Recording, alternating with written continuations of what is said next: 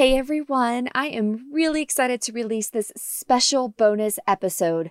My last guest, John Rossi of the Rossafari podcast, had me on his show, and this is my interview with him. We chat about my history, how I discovered conservation travel, and why I launched Rewildology. When you're done listening to this week's episode, search for the Rossafari podcast wherever you enjoy podcasts and give the show a follow. John also has a super fun and thriving Instagram account documenting his zoo adventures and the animals he meets at Rossafari. Be sure to subscribe to this show and let me know what you think about this episode by DMing me on Instagram at Rewildology or sending me an email at hello at rewildology.com. I'd love to connect and hear if you have a similar story. And now here is my interview with John on the Rossafari podcast.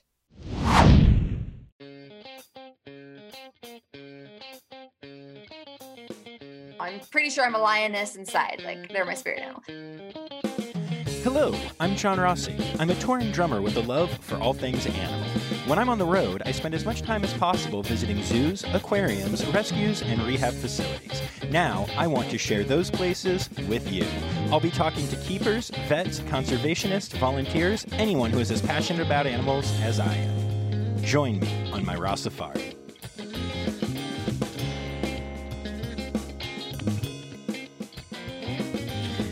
Hello, hello. Hi. Welcome back to the podcast that is going to help rewild your week, the Rossafari Podcast. Y'all, this is crazy. I am releasing this episode on March 9th, 2021. Today is the one year anniversary of when my world changed because of COVID. On March 9th, 2020, I woke up in a hotel room in Rapid City, South Dakota, having just played a show there. In the few days before that, our tour had played in Aspen, Denver, and Seattle, all cities that were hotbeds for this new thing called the coronavirus. We were told travel might be restricted soon and might not be the safest thing to do, and our leg of tour had just ended. So we hopped on our plane, said goodbye, and headed towards our homes. I noticed that my flights were significantly less packed than usual. I got home to an empty house, and even though I normally try to see Miles as soon as I get back from tour, had read enough to know that I should probably quarantine for two weeks first, which I did. My cast was all texting each other about how lucky we were that our leg of tour had just ended and we all had time off before our next gigs, so we could just wait out this silly little disease for a few weeks before starting up again without having to lose any work. If only we knew. Now, my birthday is on March 31st, so start thinking about presents. And I do remember being bummed that I was going to be one of the people who lost a birthday to COVID. Who knew that all of you would join me in that? Or that a year later, I'd be about to lose a second one to it. But again, you can be thinking about gifts for that now. No, I'm kidding. I'm kidding. But hey, listen, it's all good. This podcast would never have started if I didn't have that downtime to develop it. I got to do a show back in the fall when many of my fellow artists haven't been able to do any at all. I've done a ton of really cool remote recording work on the drums and learned a lot in the process. I'm certainly not happy that any of this happened, but I am incredibly grateful for the podcast, the recordings, and the people that both have brought into my life including all of you listening to this. Sorry, had to be cheesy, but I really do love that you're all here for this. So, why am I telling you all this? Well, frankly, because it's been on my mind a lot lately. But beyond that, it's also something that I have in common with my guest today. Brooke Mitchell Norman is a conservation biologist who got her start in zookeeping before following her passion into the conservation tourism business. She was living her dream, traveling all around, and then poof, it was all gone when COVID hit and she lost her job. Sound familiar? Well, how about this? She then decided to start, wait for it, a podcast. Oh, did I mention she also plays the drums? Like I said, Brooke and I have a lot in common, which I think makes this episode a lot of fun. Brooke is the producer and host of the Rewildology podcast, a weekly podcast focused on conservation. She brings a unique perspective to her show, one that I really appreciate. When we started talking about collaborating on some stuff, we quickly realized that our shows are really complementary, filling different niches in the same wider field. So, of course, I had to have her on the show to talk to y'all about her podcast, her life as a conservation biologist, and her time spent zookeeping. Oh, and of course, a great deep dive into the conservation tourism industry. And here's the best part when you're done with this episode, you can find Rewildology wherever you get your podcasts to not only hear more from Brooke, but also to spend some more time with your buddy John, because I'm the guest on her podcast today as well. Aren't we fancy? Before we get to the interview, don't forget to hit subscribe on whatever app you're listening on and to make sure you're following along on Facebook and Instagram at Rossafari. And of course, while you're there, make sure you're following and subscribe to Rewildology on all of those platforms.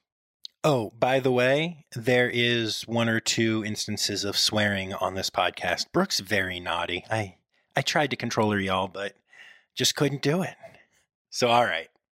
Without further ado, here is my interview with Brooke Mitchell Norman, host of the Rewildology podcast. So, why don't you start off by telling everyone uh, who you are and, and what you do? Uh, yes. Uh, the what you do question, man, that's not rude anymore. Um, yeah. So, hi, everybody. Hi, John. Um, my name is Brooke Mitchell Norman. Um, I'm a conservation biologist by trade and have been in the field for quite a long time now. Um, COVID kind of wrecked my world as it did. I know you can definitely relate, John. Um, before I, before what I was doing currently, um, I was in the conservation travel industry. I worked for this really cool company called Natural Habitat Adventures, and I was very in deep on the conservation side of their work.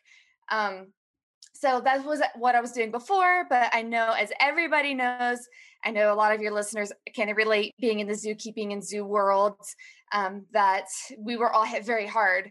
And the travel industry is non existent right now. So, yeah. unfortunately, exactly, they had to make a ton of cuts, and my whole department was cut. Um, so, um, after that, I went, well, that night I drank like three glasses of wine and then I was like, okay, got to put my big girl pants on and, and let's get back out there. So then after that, I, I got a role at a startup actually, which is a really cool change of pace because I've never worked in the startup world before uh, for this real estate tech company um, called Pineapple Labs. And they're just really trying to be innovative and disrupt the whole real estate industry, which is really cool to be around. I've never been around people that are like my age doing awesome stuff. Um, so uh, that's my current day job. And then how you and I got connected, which is so amazing, um, is I recently launched a podcast called Rewildology. And that is all about conservation and travel and these amazing people that I've met throughout my long career and just finding ways to share their stories. So um, that's kind of that's where I'm at in a nutshell at this current day and time. yes, absolutely. And Rewildology is awesome. But you're lying to my audience right now. That is not how we met. That is not how we connected. Go ahead and tell the embarrassing story about how we say. initially connected. You have my permission. okay. I was going to leave that up to you on whether or not we were going to share. Oh, yeah. Oh, okay. So this is so funny, everybody. All right. So my name is Brooke, obviously. And John apparently has a friend that also has the first name of Brooke. Oh, and, and not just the first name of Brooke, Brooke Wilder. Oh, so think about your yep, yep, yep, yep. Yes, because what is your Instagram handle? Brooke Rewild. Uh huh. oh, oh, John, you had no, you had no chance. no, you no, had I was done. No I was done. yeah, you had no chance at all. Um, uh, yeah, and it doesn't help that like my profile picture at the time was of my wedding, which is deep in the mountains. You can't even really see my face or anything. So like you would have had no idea. Well, anyways, so my husband was incredible and surprised me with my own electric drum set. And um, even back further in my roots is I'm a drummer. Um, I was for a very long time, but uh, had to give it up um, just you know for for life reasons it doesn't help as you know playing the loudest most disruptive in- eh, instrument uh, there is out there. Um, so I had to give it up for a long time, but he surprised me with electric drum set. and I was really getting back into it, learning how to play again. And I posted a video of my drum set. and John commented on it, and we started having a conversation back and forth, and um, saying that he would be happy to give me lessons and like asking about all this stuff. And I was like, "Oh yeah, you're cool. Like, you're a really nice guy." And then I was like, "So how long have you been playing?" and that's when you connected the dots that I was not your friend from before. exactly. I the the friend that I am talking about, I have worked with in theater together. She has seen me play. Uh, you know, we we did a run of a show for like six weeks together. She saw me play eight times a week, six weeks in a row. She knows I'm a drummer. She knows that's what I do, and I was like. Uh, that at first I didn't connect. Even then, I was like, what who cares how long I've been playing? I'm good and you know it, and you're a beginner. Let me help yeah. you. And then it clicked. It was like I, I had started to type almost uh, uh, not insulting, but you know how you are with your friends. You can be a little yeah, like, yeah, like, girl, what are you talking about? And jab. then I was like, wait a minute, before I hit send. and it turns out that I had just gotten up in some random woman's DMs. Whoops. And luckily it was mine because I was like not offended or or anything. And I'm just like, oh, this is super cool. Yeah, like let's interact. Let's talk about drums. I haven't been able to talk about music or playing in so many years. And um, but yeah, no, that was so funny. And then when I reached back out, so you know, Rewildology, I launched it and everything, and then reconnected with John, and that is how I reintroduced myself. Absolutely. I was like, okay, so John, so do you remember that one time that you randomly reached out to this girl named Brooke about drumming? Well, that's me. And I just launched a podcast and you're like, shut up. oh no, no, no, no. So so it was even better than that because you started off all professional. Hey John, I'm Brooke. I'm starting this podcast. I would love to talk to you. I see that you've had some success with Rossafari. I'd love to, you know, really building it up. And then once we started talking, and you were like, by the way, remember that girl that you totally embarrassed yourself with? It's me. and I was like, boom, right from the top of like, oh man, this is so cool. This person like respects what I do and likes me and wants to learn from me to like crashing hard. Like, oh, no, wait, oh, she no. already knows you're an idiot. no, no, it was all connected. No, none of that was fake or anything. It was, oh, yeah, but I just like, I just, I was, oh yeah, I had to like connect the dots. So just like, so, by the way, super funny. yeah, such an amazing moment. Oh, oh, man, yeah. yes, yes. And I promise y'all, if I get up in your DMs to talk about drumming, I am just looking to talk about drumming. I like drumming. but anyway, enough about how we met. Let's uh, let's talk about you a little bit. Let's introduce you to my audience. So, um, tell tell me about your history. How did you get started in the field, and and what was your education like? Yeah. Um, so from pretty much day one, I knew that I needed to be in the wildlife field in some way, shape, or form. And I was raised in a very small town. I don't even have a town.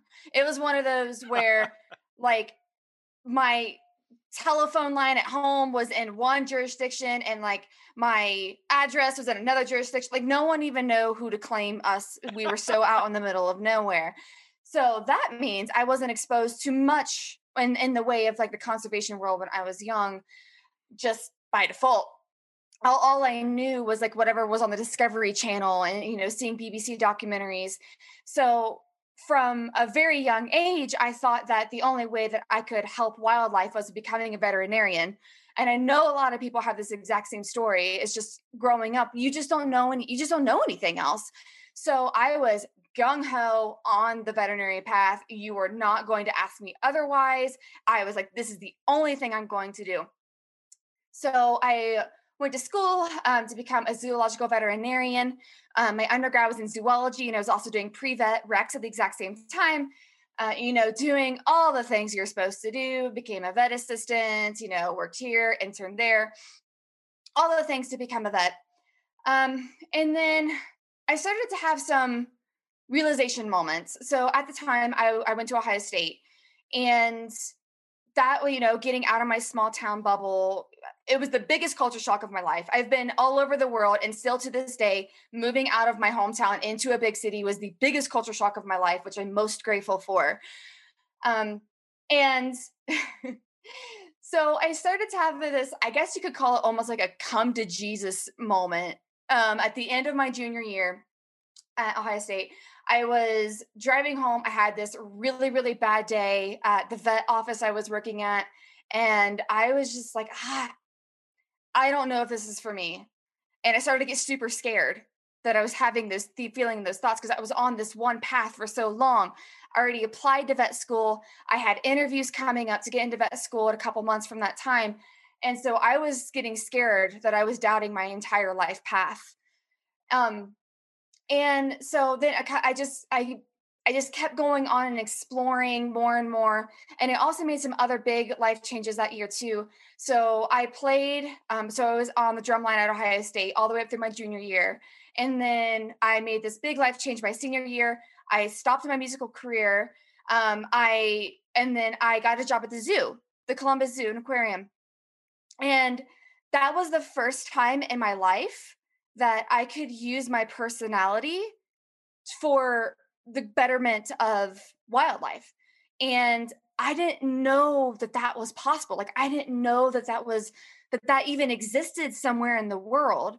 Um, and I also had some other jobs that I ended up getting at the exact same time that was more personality based and and it's just like awakened something in me. And I was like, oh my gosh, look at all these amazing things that you can do in the zoo world. Like I was in guest engagement and um, ended up interning, you know, in different areas around the zoo. And I was like, okay, this is my path. I am doing this. So um, in the final like nail in the coffin is I did interview for vet school and I happened to be partnered with the worst interviewees, like interviewers that I could have ever been partnered Oh with. no. Um, and so, I mean, our personalities were the furthest thing away from each other that you can possibly imagine. So I pretty much went out of the interview room kicking and screaming, like, nope, this, that's it. I've made the right decision. And I even like called my dad afterwards. Like my dad, he's just like a man of few words, but he's like a wise man. He's like, yeah, I don't see you sticking a needle in a tiger's butt. So he's like, yeah, I, I've been waiting for you to come to this realization. Is pretty much what he meant by that. Um, so then I was kind of lost after that. So I was, I graduated with, you know, really high GPA, you know, crushed it in school. I killed myself because I thought I was going to go to vet school. So I had this beautiful zoolo- zoology degree and didn't know what to do after that. So, uh, you know, working at the Columbus Zoo, everybody is well aware of how big of a zoo that is and how hard it is to get in full time. So I was like, okay, what am I going to do? Like, I did all these internships. I worked in all these different departments, you know, just just making friends everywhere I went to try to really get my foot in the door. And I mean, my luckily my friends at the zoo were very honest. They're like, Brooke, if you want if you want to stay here, you're going to have to put in 10 to 15 years before you're going to get like a full-time zookeeping job. Wow. Yeah. And I'm like, so I have student loans like that are going into repayment in like four months. And I have a lot of student loan debt. So I, I had to do something. So I was still figuring out exactly what to do at this time. And then that is when I found um, my incredible master's program that I graduated from that I know your listeners are well aware of because I'm sure a lot of them went through it as well, or at least heard of it. So I did the global field program through Miami University. And I know a lot of people that are in the zoo world are doing the AIP, the Advanced Inquiry Program. Um, and I absolutely freaking loved it. I had so much fun in that. And that is how I got exposed to conservation travel. So, you know, I went to the zoo world. I was still in the zoo world for a long time after that. I even moved to Dallas and I worked at the Dallas Zoo. Um, and then that is when I kind of I just there was just something else in me. I didn't feel like I was giving enough. Like I when you study how imperiled the, the wildlife is around the world and you don't feel internally like you're doing enough, Right. then right. it almost hurts your soul. You know what I mean? Um, and so I was doing all these great projects through um, my master's program. And that is when I decided to make a switch. I was like, I need to get in conservation travel. I need to help make this wildlife alive and thriving and worth something than dead and degraded just because there is no value put on them. So, you know, with through my master's program, I traveled uh, into some pretty amazing programs. I mean, like destinations around the world through the Earth expeditions. And I focused most of my projects on conservation travel. specifically when it, in relation to big cats. And so I then luckily I moved to Colorado also in all of this. I know there's a lot of things that happen all this exact same time. so I moved to Colorado and got uh, really connected with some mentors of mine here that I absolutely love them to death. And they helped get me into the conservation travel world. And um, I work for this company, Natural Habitat Adventures. That's what I got into. I applied three times, by the way, everybody. So just take note of that. like, if there's an organization that you really want to work for, don't give up until they literally tell you, I'm sorry, we are never going to hire you ever. Because I didn't give up. I applied to three different roles. And on the third one, I finally got in. Um, and then I grew from there. I really grew in the organization. I started from the the very very very bottom um, and worked my way up to the point where you know i was like had some like whatever it doesn't matter what my roles are it, doesn't matter at all um, but you know i was pretty established at the company and yeah went around the world saw a whole bunch of wildlife um, yeah i think well in like 2019 i even went to like you know five african countries in like one trip you know nice. it was incredible so um yeah. And then also, what was really cool there that was a, a, kind of another foundation for the podcast Rewildology is every single month I hosted these conservation coffee talks. So I would have somebody come in from the conservation community or someone internally within the company that was really interested in something. And we would have a, pretty much a, a coffee date in the lobby, uh, you know, just shared space area. And everyone told me that it was like their favorite thing. Like every single month, they looked forward to the conservation coffee talk. And I really missed that when I lost my job. So, um, pretty much my new podcast is almost like a version of that, just Right. No, definitely. In virtual form. that's awesome. Yeah, no, that's I mean, like I've often said, I I like talking to uh, keepers as I travel all around the country and I don't get to do that anymore. So so now I, I get to do that on Raw yeah. Safari. Same thing. It's like, oh hey, if, if I like this, then maybe other people will like this. And yeah. Mm-hmm. Exactly. Very exactly. cool. So that was a that was a that was a heck of a journey that you've been on. Um, yeah. I, I want to dissect a little bit of it a little bit more though. Um, I'm curious. Yeah. So let's rewind all the way back to the beginning. Mm-hmm. Um, so it's your junior year at the Ohio State University. The, and thank the, you. Obviously. And um man, I can't even imagine transitioning out of out of uh, small town to Columbus because while Columbus is not the biggest city by any stretch, it is one of the wildest cities I have spent time in. I go to the Columbus Zoo a lot, and that place is always hopping. Uh, OSU is crazy. Um, it's huge. it's huge. It's it's big. It's lines out every restaurant and every bar door all night. It's yeah, no, it's it's a party town. It's it's a fun place.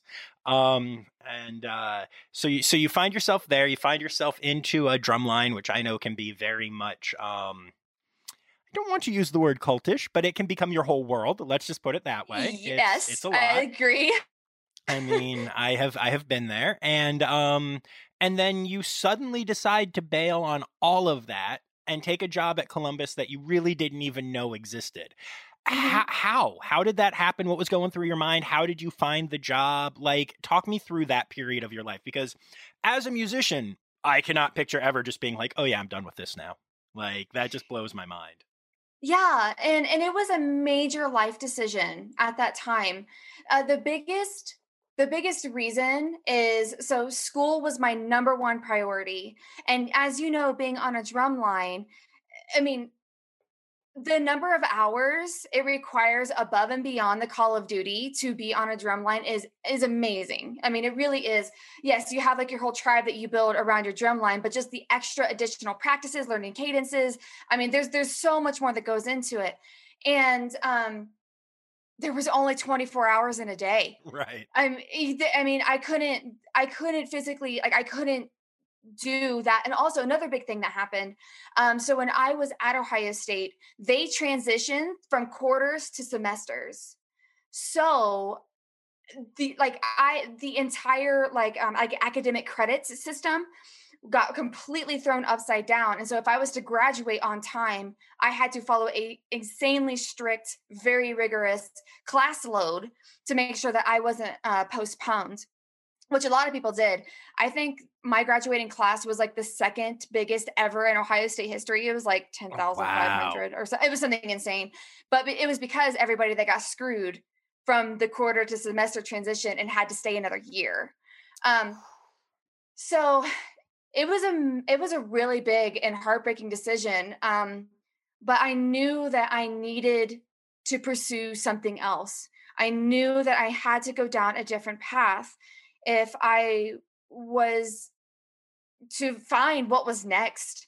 Um, and and again, I just had so much fun at the zoo. I had so much fun. Um, and so all of these decisions kind of happened at the exact same time. I got hired at the zoo. Um, I got into the Blue Jackets, and once I started to realize the amount of time that was going to take with a full, like a full time student um, bandwidth, I was like, I'm not, I'm just not going to be able to do all of these. So it was, it was, it was like, what's going to like put me further in my path, and so I had to cross things off accordingly.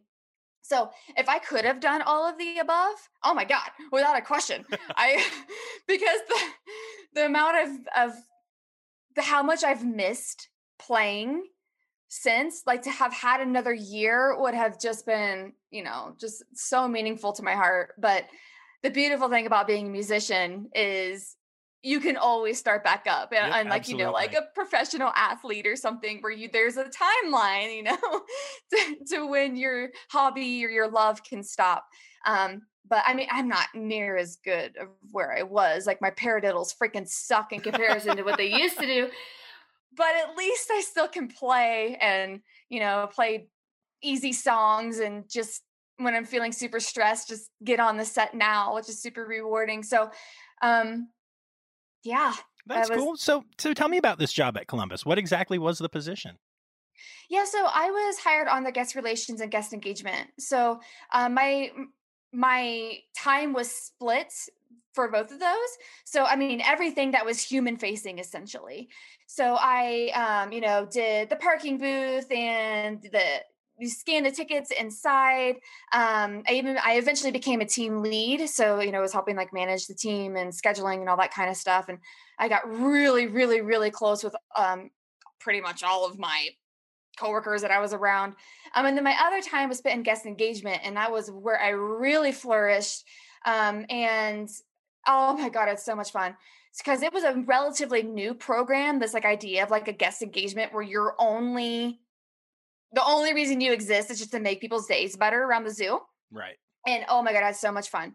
Like I was that type where I was like, it, it became almost like I don't know, like a competition with myself to see how long I could get someone to talk to me and how many different types of people, um, like just just anybody, just anybody in the zoo. I got to the point where I could sit down and have a conversation with any person in the zoo.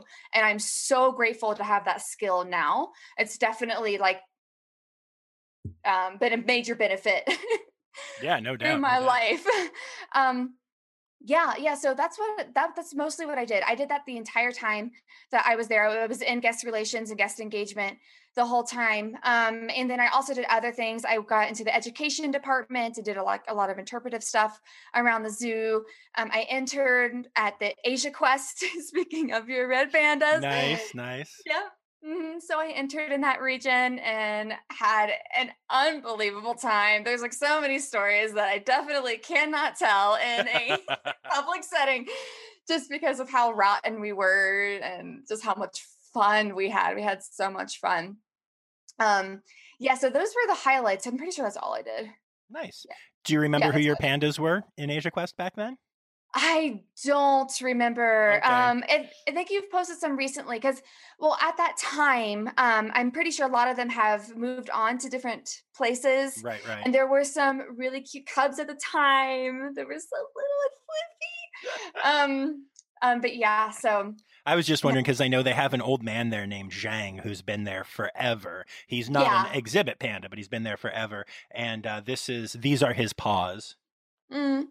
Mm. I love Zhang. Oh he's he's he's my, my, my special boy. He's like 18 years old now, so that's insane for a panda. So yes, Oh, well, Yeah, I mean, yeah. they're so well taken care of there. Oh I yeah, mean, they're course, of course. they're so spoiled in like all the good ways. It's like I'm like, you have a better life than me. And like I'm just interning. I'm not getting paid for this. And oh, look at look at your amazing life. No, they're so well taken care of there. Yes. Oh yeah, Columbus is. I mean, Columbus is amazing. I love. I love Mhm. all zoos, but Columbus is is possibly my. Yeah, it's, it's one of my favorite places in the world. Not you. Not even just the zoo. Just just the Columbus Zoo is one of my favorite places in the world. Period. I would agree with that. I would agree with that. It's a, it's one of those that if anyone listening hasn't gone, if there, if you ever find yourself in Ohio, try to find a way to get to the Columbus Zoo. I mean, it is huge. I mean, it and San Diego go back and forth of like who's number one in the in the country, and um, it really is. It's just an experience. It's it's it's like a destination thing too. Like Yeah. it, it is worth the travel to get there to spend a Mhm. couple days at that zoo. Absolutely. Mhm. Yeah. no, Yeah, I mean, it would take you days. Like if you actually did it the right way, where you went to every single exhibit, you read every single sign, you did every single interaction, you even went to, you know, Jungle Jack Landing and rode all the rides. It would literally take you days. And if you're there in the summertime, you go to Zoombezi Bay and you can like ride down water slides. It's crazy.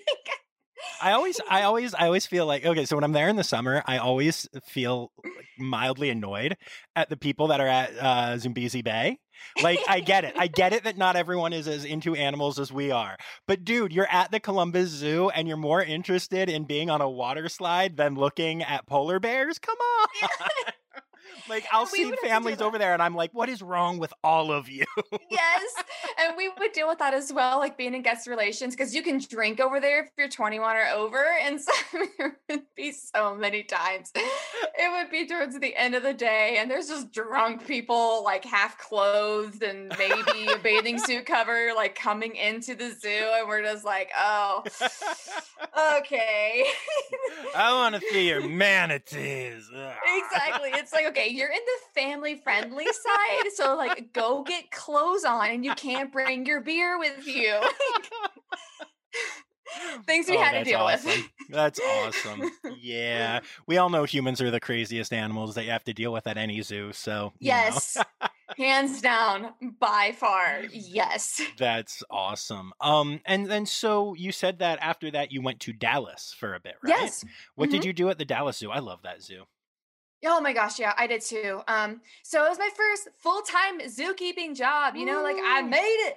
I made it. Uh yeah, so I was in the children's zoo area. So I was a full-time keeper at the children's zoo. And it's just so funny looking back now. I like I thought I I freaking made it. I was full-time with benefits, making $12 an hour. I'm just like, this is the highest salary I've ever had. I'm making $12 an hour. Um so yeah, so that's what I did there. So worked in the children's zoo. I wasn't there for that long, um, so about three and a half, four months, um, because right around that time, my boyfriend at the time, now husband, um, was got a job opportunity in Colorado. So we had like this big like life decision of like, what do we do? Do we stay here? I've only been in this job for like three months, you know. But then we ended up just going for it, and, and in two weeks, I went from being a full time zookeeper in Texas to Colorado. I was in Denver. I never even been there before. Um, so yeah, so that was a big life transition as well. Yeah, so I was a full time zookeeper in, in the children's zoo area. Very cool. Do you think that that uh in, had any influence on your um your time in conservation travel then? Yes. So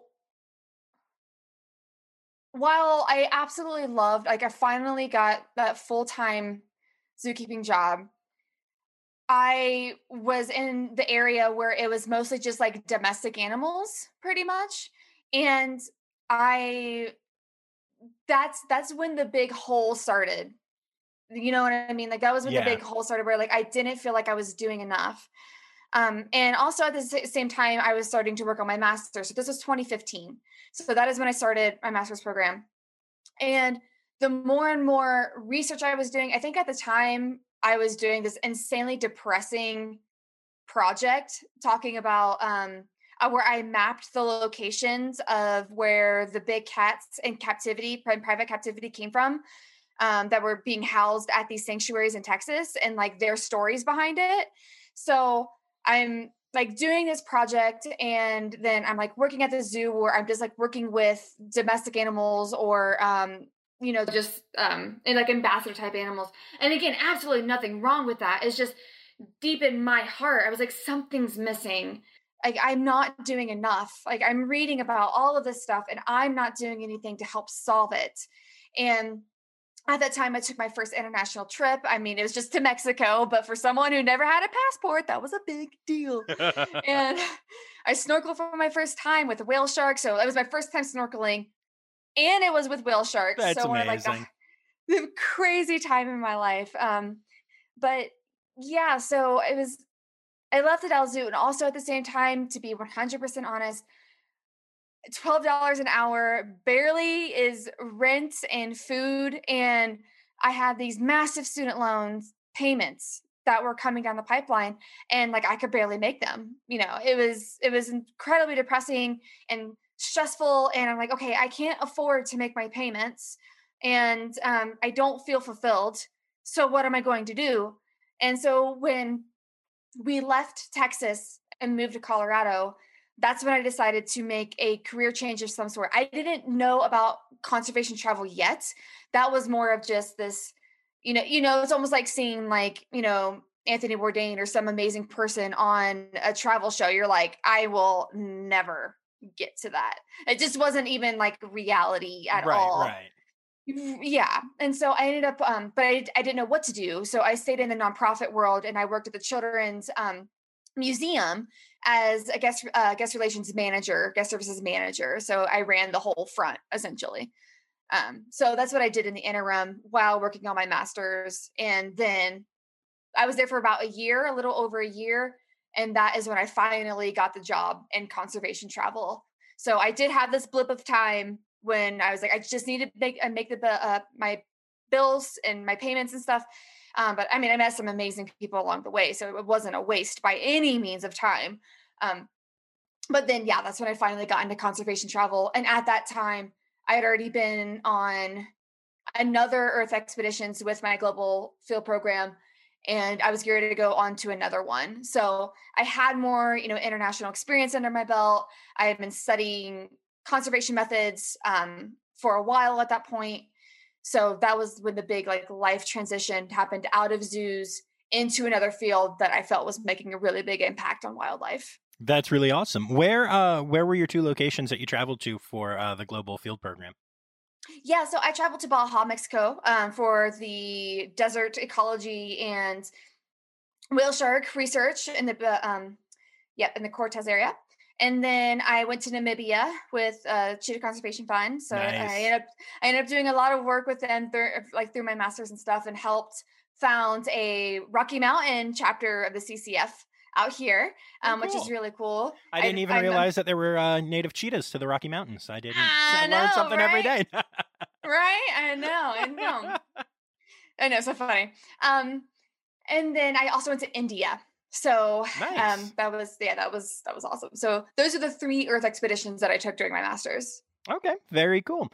And so, you know, let's let's talk about this conservation travel industry. Are you planning on going back into it once uh, you know, COVID ends and we have a world again? Absolutely. Um, okay, cool. And hopefully on my own terms.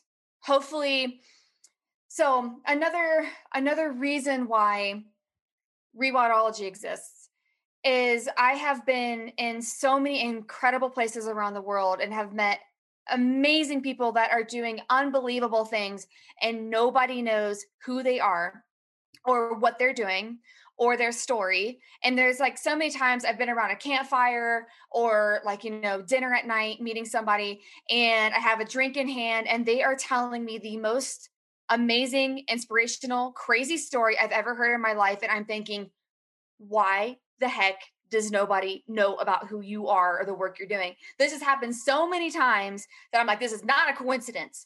So, my hope and my goal is to, well, I'm, I'm figuring all of this out. I have no idea at this time what it'll be, but finding a way to travel with the intention of recording these people's stories, like going on the ground, to these conservation organizations that are doing the work um, in the countries and telling their story Um, so yes. And if that means I need to get a travel, like a paid travel job in the meantime, then absolutely. I'm, I'm right, happy right. to.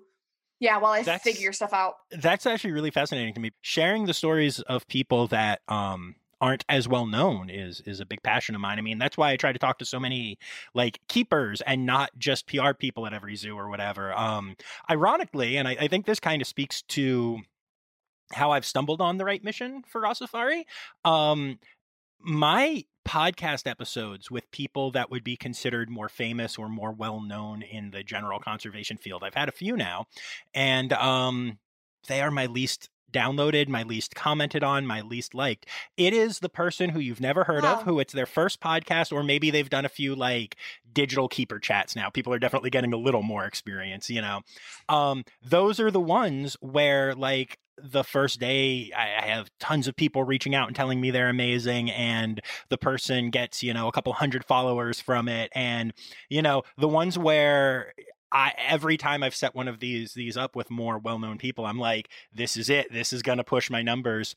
It never has. But when it's That's some amazing. some random person who's got amazing stories and an amazing heart and just hasn't had a chance to share it, people eat it up and share it and talk about it and suddenly my numbers go flying up and i'm like oh there you go there you go that's awesome but that's exactly it like like now that you're in in, in the world like it's just it's just because this field is all based on heart and intention and to be around so many inspiring passionate people it just really does something to you. And we all have our strengths and so just all playing on our strengths like you and i we love talking to people. We love like tell me your story. I would i will sit down with you for hours and just tell me everything. And then you know the person we're talking to they they're really good scientists and they know the science and, and they know the behaviors of these animals like the back of their hand they know exactly what's going on in these places and the issues and the conflict they're trying to find some sort of resolution for and then, so using all of our strengths to get to the same mission, which is protecting these wildlife, keeping them going, um, giving the people on the ground the funding, the support, whatever it is that they need to make sure that these animals and and uh, not just animals, like these wild areas, uh, protected and thriving. Um, yeah, it's it's so rewarding. It's Absolutely. So rewarding. It's so cool bringing these stories to the front. I love it. Um, so when it comes to conservation travel, you know, I, I, have people who listen who who might not know exactly what you're talking about there. And I know that there is a lot of controversy about certain aspects of travel in the animal world. And I mean, you could even go into big game hunting and stuff like that, which obviously is not something you're talking about here. But so do me a favor and just really lay out for people what you're talking about when you talk about conservation travel. Yes. And I completely agree. When travel is not done correct, it is insanely destructive in so many different ways. But when it is done ethically and sustainably, it is one of the most powerful conservation tools there is on the planet, hands down, especially when it's with, you know, tagged along with some other of the big conservation tools there are. And the big reason why is the one that I've already mentioned is it places a value on a dollar amount on the wildlife that is in that area that you are going to go see. Because no matter how much we wish the world ran on just goodwill and butterfly feelies. That is not at all how the world works. It works on economy, it works on money. And if that rhino is worth more dead and degraded than alive and thriving, it will die. There is there's no ifs, ands, or buts. It will be killed. And so that is the biggest that's the biggest motivation of why it is so important to keep tourism alive. I mean, it is one of the biggest um, um, industries there are in the world. It's, um, I think it's like one in 10 people. I don't know. It's like some crazy stat. I'd have to look it up of how many people are employed in tourism around the world, how many jobs it helps supports, how many people that are related to those people that are in tourism, how many that it support. So it is very, very powerful. And if there is like, you know, like I say, a national park, that has um, its goal is there's some beautiful wildlife in there, like the Serengeti or something like that. Actually, Serengeti is a perfect example. If there were not tourists that came to the Serengeti, there is no way it would still exist. There is no way it would still exist. All of that amazing wildlife, it would be gone because there would be no incentive to keep it protected, especially when you start to go to these places and you start to see the conflict that is real. Because I used to have this misconception of like, who the heck are you to shoot a lion? Why in the world would right. you want to kill an elephant? Like, what in your right mind would make you want to kill an elephant? And then you start to actually do the research and studying human wildlife conflict and then you go to these places and it's like um i know why. I've never had an elephant in my backyard. I don't know what it's like. I don't know what it's like to have a herd come through when i'm barely making it you know because the you know the populations are high you know the cost of living like they're just not making any money. Um, so it's a very very hard life. And the difference of let's say a lion or a hyena killing a head of your livestock could mean the difference in whether or not you feed your kids. So what incentive does anybody have to keep the animals alive if it could possibly ruin their life? So that is the power of conservation travel because it gives local communities, it gives different areas a source of income that places direct value on that wildlife. So if that lion brings that community more money by it being alive, beautiful, thriving, he's gorgeous, he, you know, roars all the time and they're like, yeah, that is our freaking lion and he's going to bring us so much money because all these tourists from around the world, they want to see the lions and hopefully in the they'll also buy our handicrafts um, you know they'll, they'll interact with our community um, so that is the big power of it. Um, now, when it's not done right, that is when we get some major issues. Um, so I'm, it's just kind of standard across the world. There are a lot of corrupt governments where maybe they're all these tourists are coming into the area, but they're keeping all the money. It's not being trickled down in any way. So the people that are just dealing with the wildlife and all of its consequences aren't getting any of the benefits of living with those um, protected animals. So then, like, they're caught in like the worst possible situation. They're not getting any of the benefits of living around this wildlife, but they're getting all of the bad stuff because whatever it might be it might be a tiger in the area that you know loves to kill livestock or even worse you know there are human eating and human you know killing tigers like those sure, do exist yeah. um so in areas like that with like the local people aren't being properly compensated or brought into the tourism conversation, then that is when we start to get a lot of problems. Um, and of course, there, I mean, there's no way to not have any impact, you know, um, hopefully, if anybody's traveling with a company, hopefully they're carbon neutral. And what that means is, you know, they pay enough credits to offset whatever your trip cost. So, like, that was a really big thing at like my former company, Nat Hab. They were the first carbon neutral travel company in the world. Um, and we did a whole bunch of stuff to really keep that going and just set a standard in the industry for what it means to con- be a conservation travel company. Um, so, that's the big power of it it places a value on the wildlife and the land that they're on in these amazing areas around the world because otherwise there's no reason to keep them alive. Makes sense and uh, yeah that's that's really important.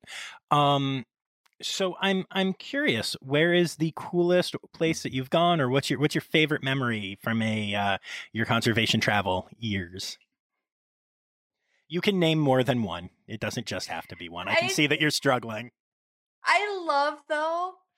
Can I just say something real fast? That yeah. I love that this is a problem of mine now. because to come from someone to be to grow up where I barely even left my hometown mm-hmm. to become be to be to the point now where I'm in double digits countries that I've traveled to and the wildlife that I've seen like if I would have told myself at 18 that this is like where I would be now, I don't I wouldn't even believe myself, you know? Oh, no doubt, no doubt. I have um I mean touring has been you know, the way that I've done that, but I have played every state in the country except for Alaska and Hawaii. And I have played, oh, I don't know, one, two, three, four, maybe a dozen, 14 uh, foreign countries as well. And um, it changes your perspective. It changes just, you'll have a conversation with someone and they're like, well, nobody's like this or no one's like that. And I'm like, I'm like you, you've never left your, you've never left your hometown, have you? Because literally like three states down, not even talking Europe, like three states down from Pennsylvania, you're going to find an entirely different world or, or, exactly. or in the city, if you drive two hours away from this town into a city, you are going to find an entirely different world than you know exists. And yeah, I'm I'm such a huge fan of travel, and I think it's it's so important. Um, and yeah, we're both very lucky to have done that, you know, all over the country and, and the world. Yeah. So I think I have two stories. One okay. isn't that it isn't that like whatever. It's just it meant so much to me. It was um I was in India and so big cats are my thing.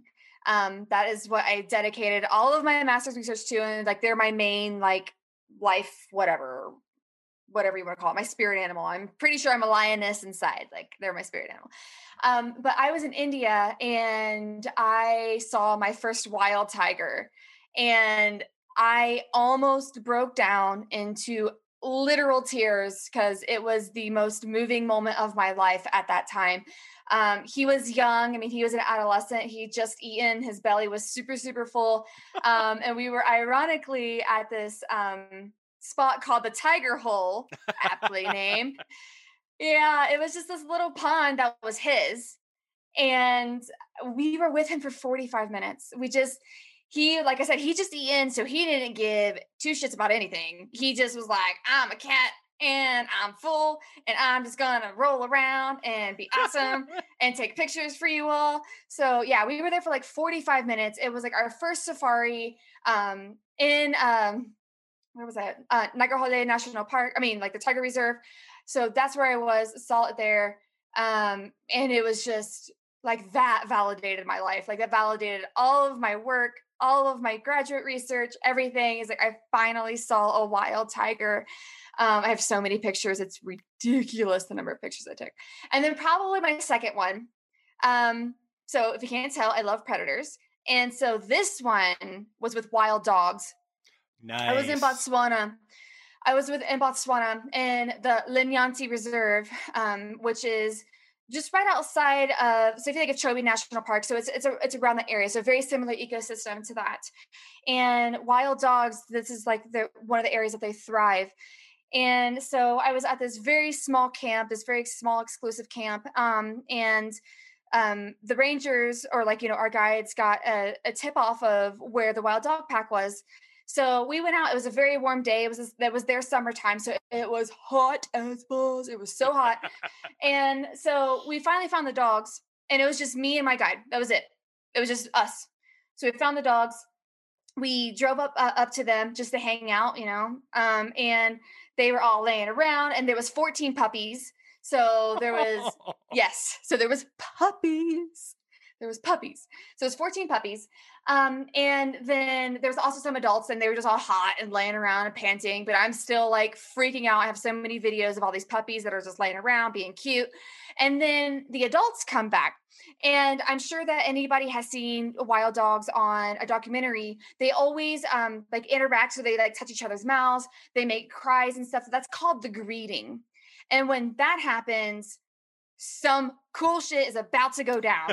so, um, so when they did the greeting, and and you know, like the matriarch, she was, you know, and you know, she still had um like you know like her breasts were still full she was still nursing the puppies and everything so she like interacted with the puppies for a while and then out of nowhere they were off. The whole pack they were off. It was time to hunt. So we followed them. Nice. So we stayed. So it was us in one other vehicle. So there was one, only one other guy that um that was part of the camp that I stayed at. So it was me and one other vehicle, which is the exact opposite of what you think about like the Serengeti. And the reason why Botswana is so amazing. If you haven't been to Botswana, you have to go to Botswana. Um, so we, we were off. We were off. So we followed them. Um, the original truck, they followed the adults who started um, started on their hunt. We followed the puppies. So we were behind the puppies um, for the whole time. Um, and then while the other safari vehicle was following the adults. And then after a while, there was like not much action or anything. So then we found, we were radioing with the other guide and we found the adults and holy crap some of the like the craziest things i've ever seen in my life is so dogs they they didn't stop until they took something down so we probably were in a part of around four hunts so, you know, they would go after this animal, it would run away, or they would accidentally not communicate correctly and it would get away. And so then they would regroup and chase after something else. Um, like half the pack went back into the wooded forest area. So the other safari vehicle chased, like, followed that pack. We stayed with like the matriarch and the other side. And so it was like, two and a half hours of straight adrenaline being like in this um, wild dog pack hunt and then officially right before dusk um, they did take something down. And so we, you know, like ran, rolled across because, you know, it's not like they follow paths or anything, right, right. like taking down something.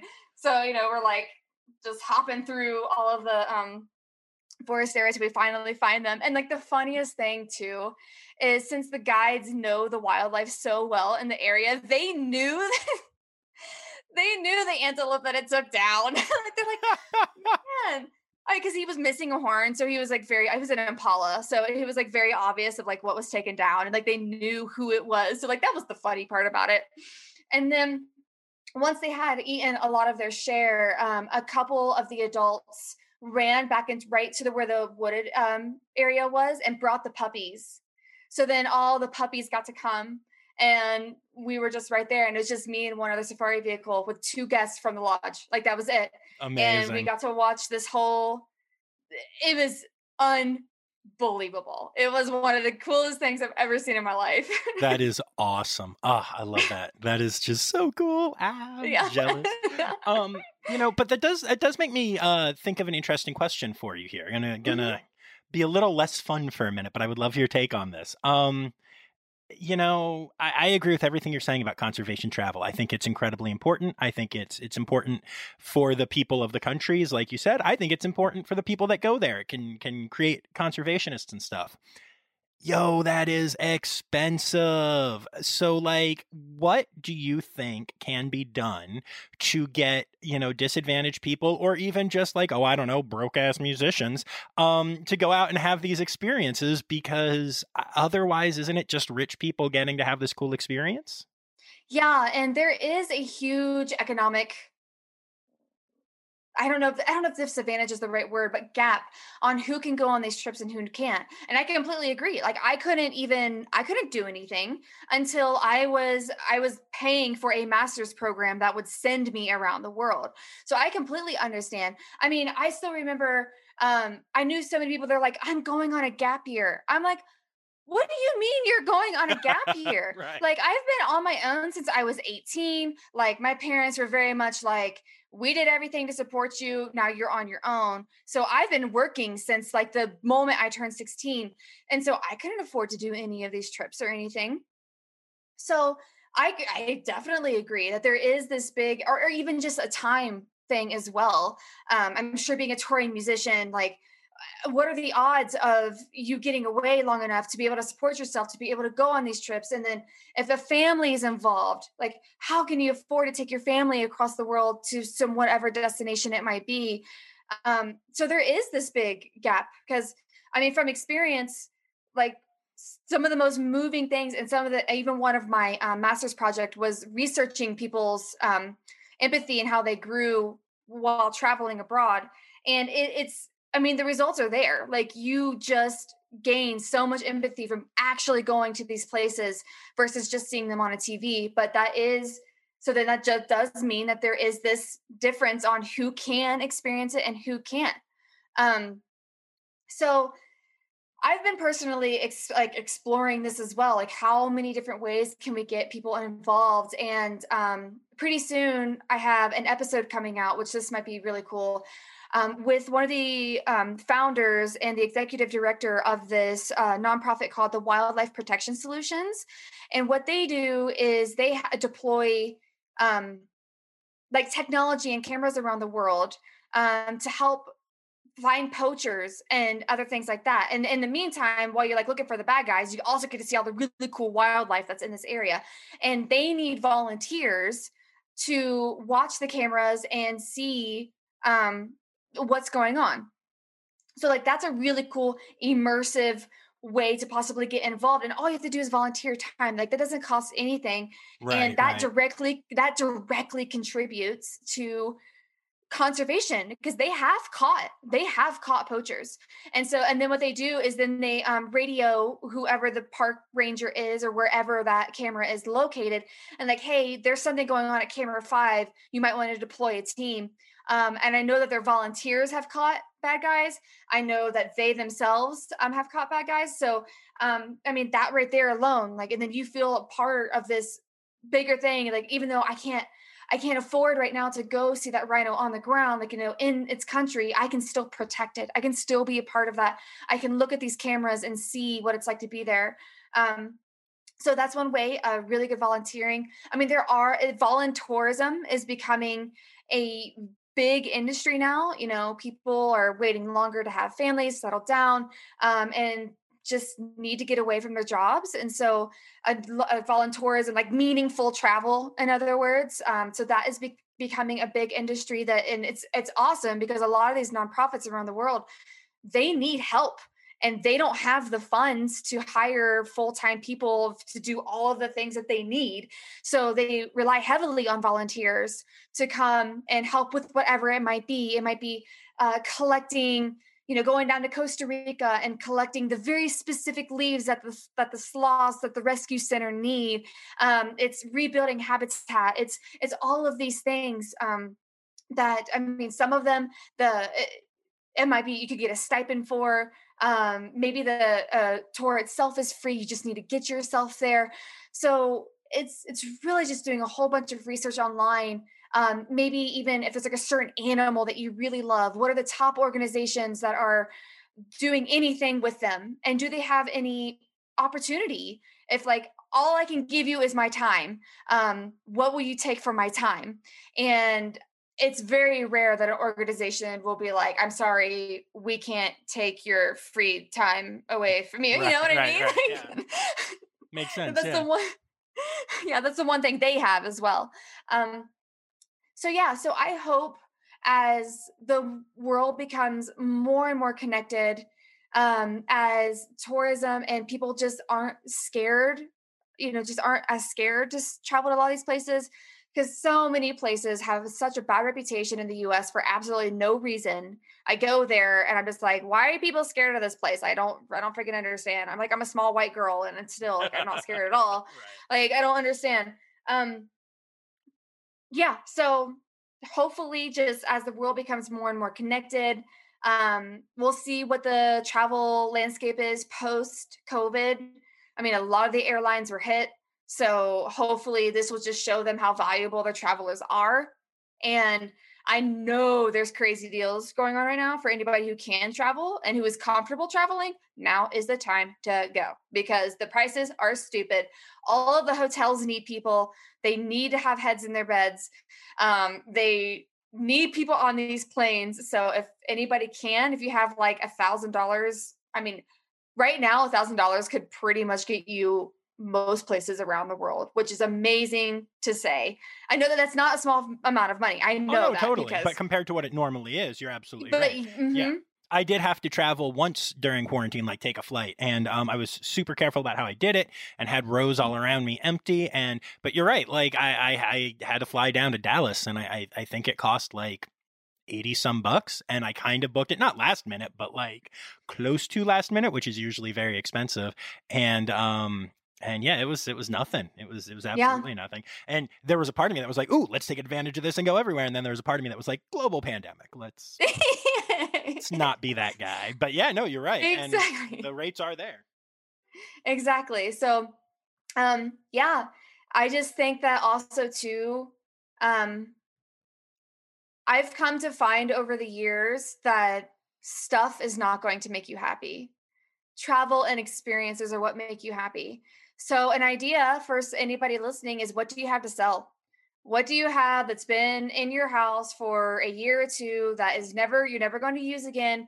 Um, facebook marketplace i mean get rid of the stuff. I've gotten rid of so much stuff um, also too just just being creative being entrepreneurial like you can do instacart now um, like that is super popular that is an easy way to get extra money in your pocket i mean you know uber and lyft those have been around for a long time but more of those business models are becoming uh, more of a thing um, if you have any sort of talent, put a dollar sign on it. Like, put a dollar sign to your services. Like, get you, there's other ways that I'm starting to find during COVID to make money, which is pretty cool. Like, because I was always just like a W two nine to five type job person, and I was like, wow, it's actually if you just get a little creative, there's a lot of ways that you can make money nowadays. So, um, yeah, being resourceful, make it a goal you know set a goal of when you want to travel to what destination and then make it happen like set the goal and then put a plan in place to make that trip happen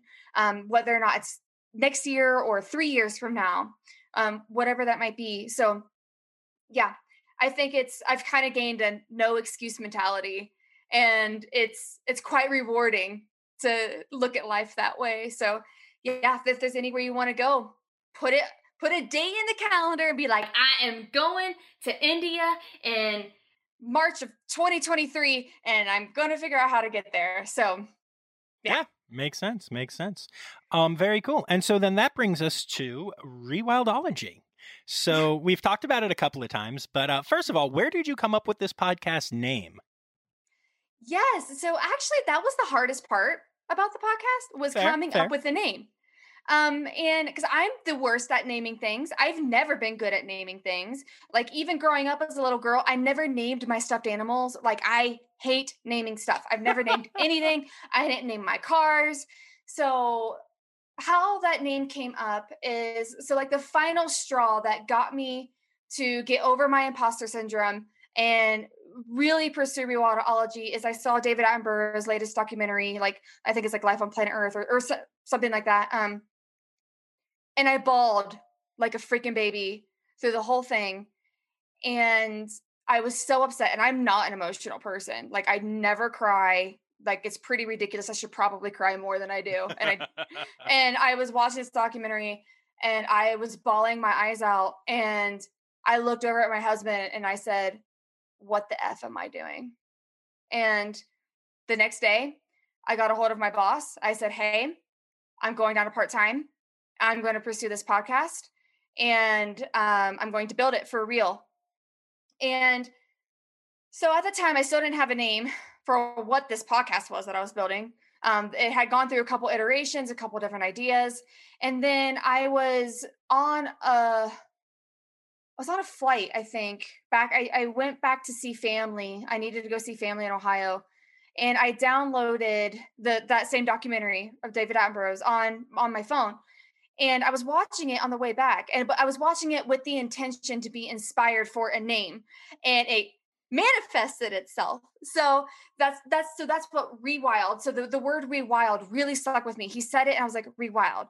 So then I went to the business generator name website and I plugged in rewild and I was like, how many different things can I possibly think of for that? Because uh, at first it was going to be um wildology but that's apparently a dog food name.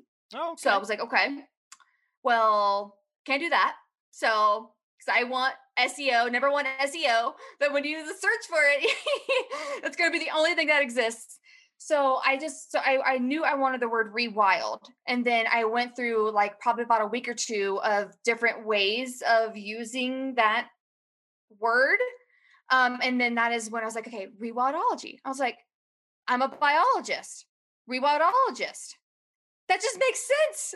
so, so, so that's how it came to be. And then of course I looked up everywhere. I was like, okay, it's not, you can't Google it. It doesn't exist. It tries to like, did you mean right, wildology? Right. Did you mean this?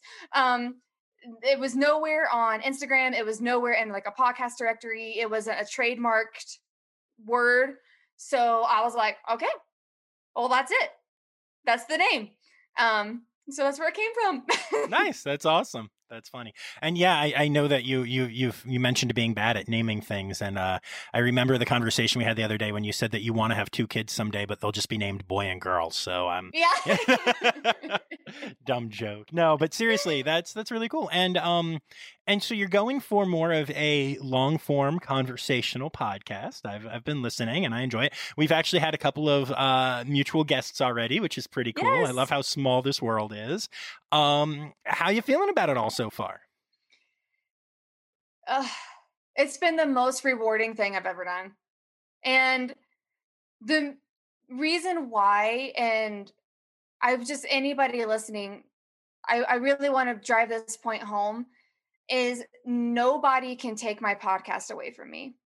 Nobody.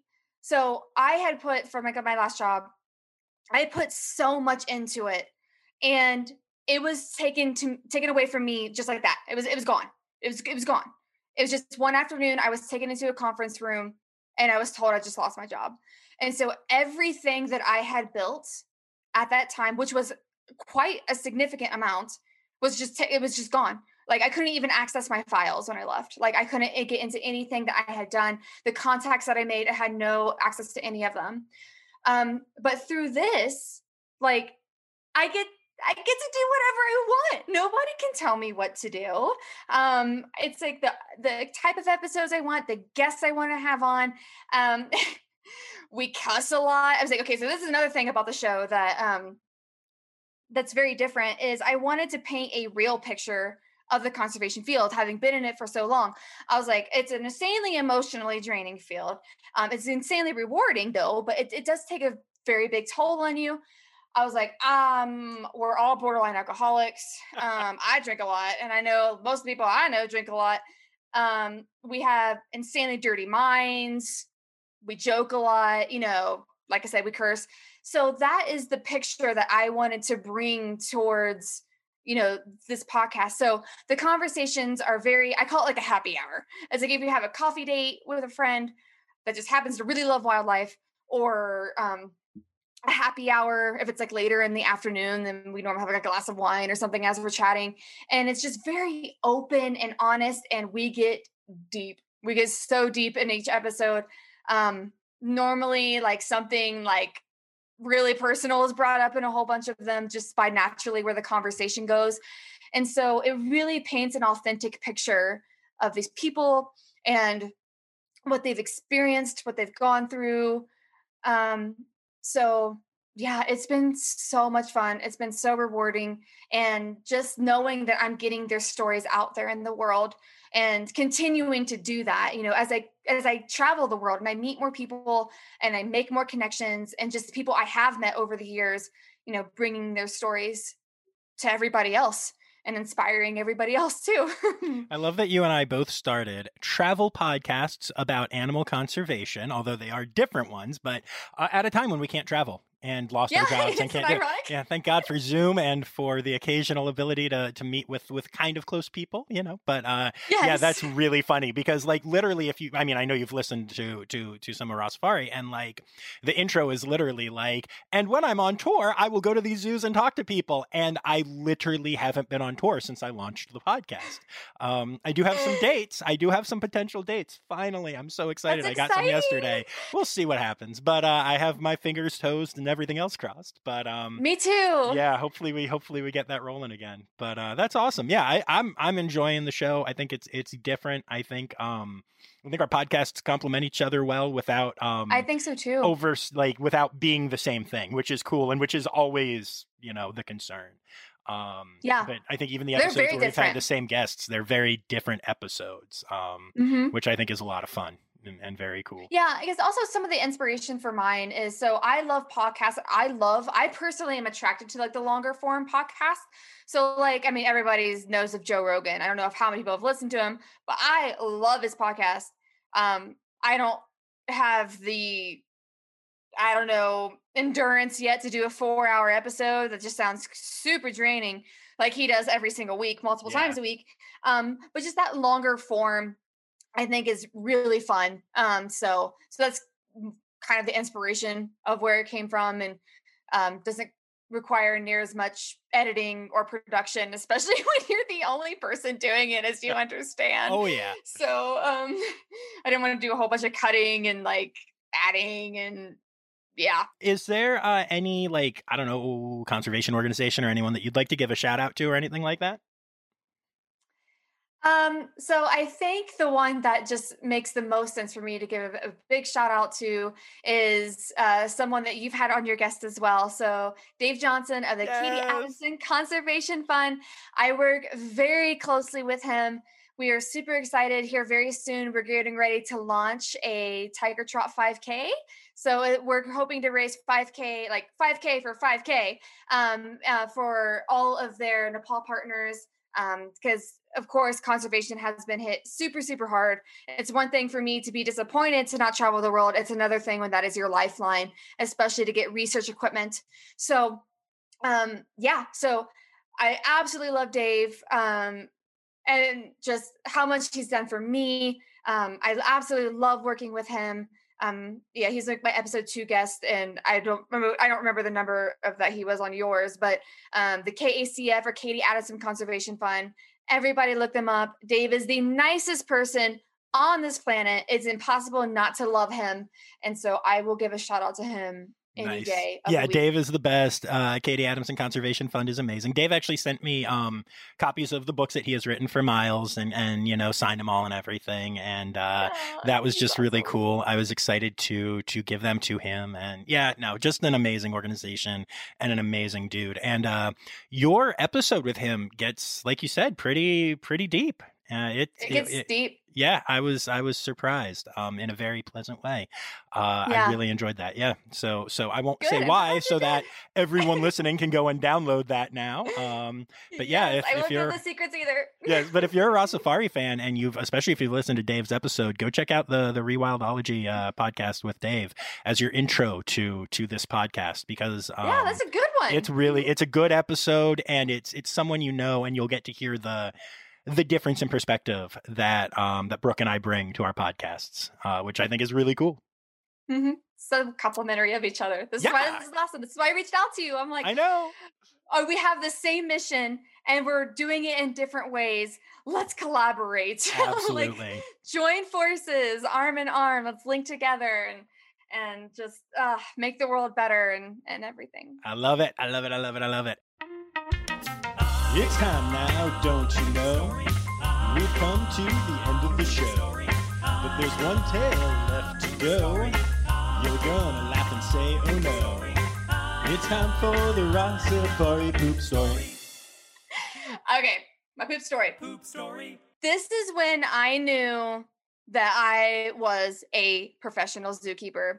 So when I was in Asia Quest and you know you become a professional professional at cleaning any sort of barn and you know watering down and obviously pachyderms they create a lot of poop and there's this one drain at the bottom of the stall that always got clogs and i worked up the courage and i put my arm all the way down in the drain and pulled out all of the poop that was in there and I was like, I've done it.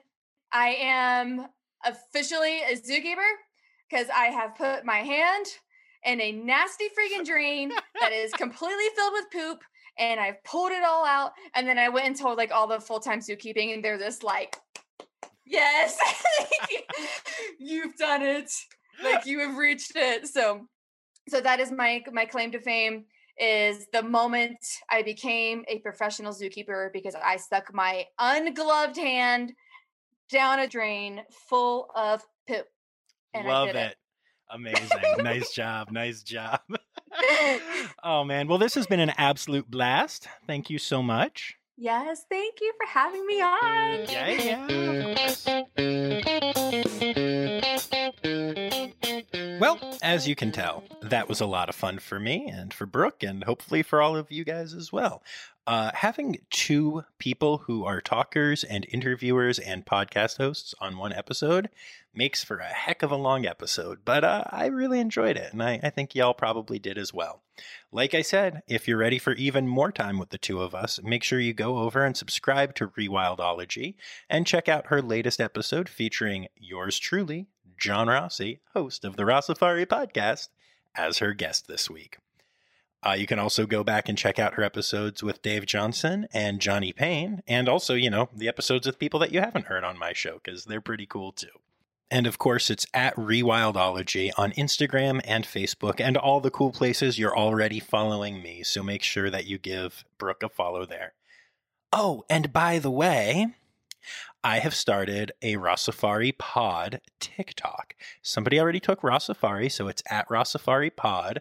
But if seeing animal videos is your thing, I've started putting some up, and uh, it's kind of fun. It's kind of a weird app, but uh, I'm having fun with it. So, uh, yeah, at Rossafari Pod on TikTok. Okay, here come those Styderk. Well, that's our show for this week. I hope you enjoyed listening as much as I enjoyed making it. Our theme song is Sevens by Nathan Burke, performed by Nathan Burke and John Rossi. Listen and subscribe on any podcast app. Please take the time to leave a review as it helps other people find our podcast. You can find Rossafari on Instagram, Facebook, and Twitter at Rossafari, on the web at rossafari.com, or email me directly at rossafaripod at gmail.com. Now, stop listening to me and go visit a zoo.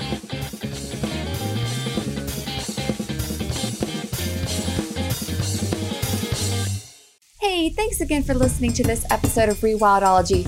If you like what you heard, hit that subscribe button to never miss a future episode. Do you have a cool environmental organization, travel story, or research that you'd like to share? Let me know at rewildology.com. Until next time, friends, together we will rewild the planet.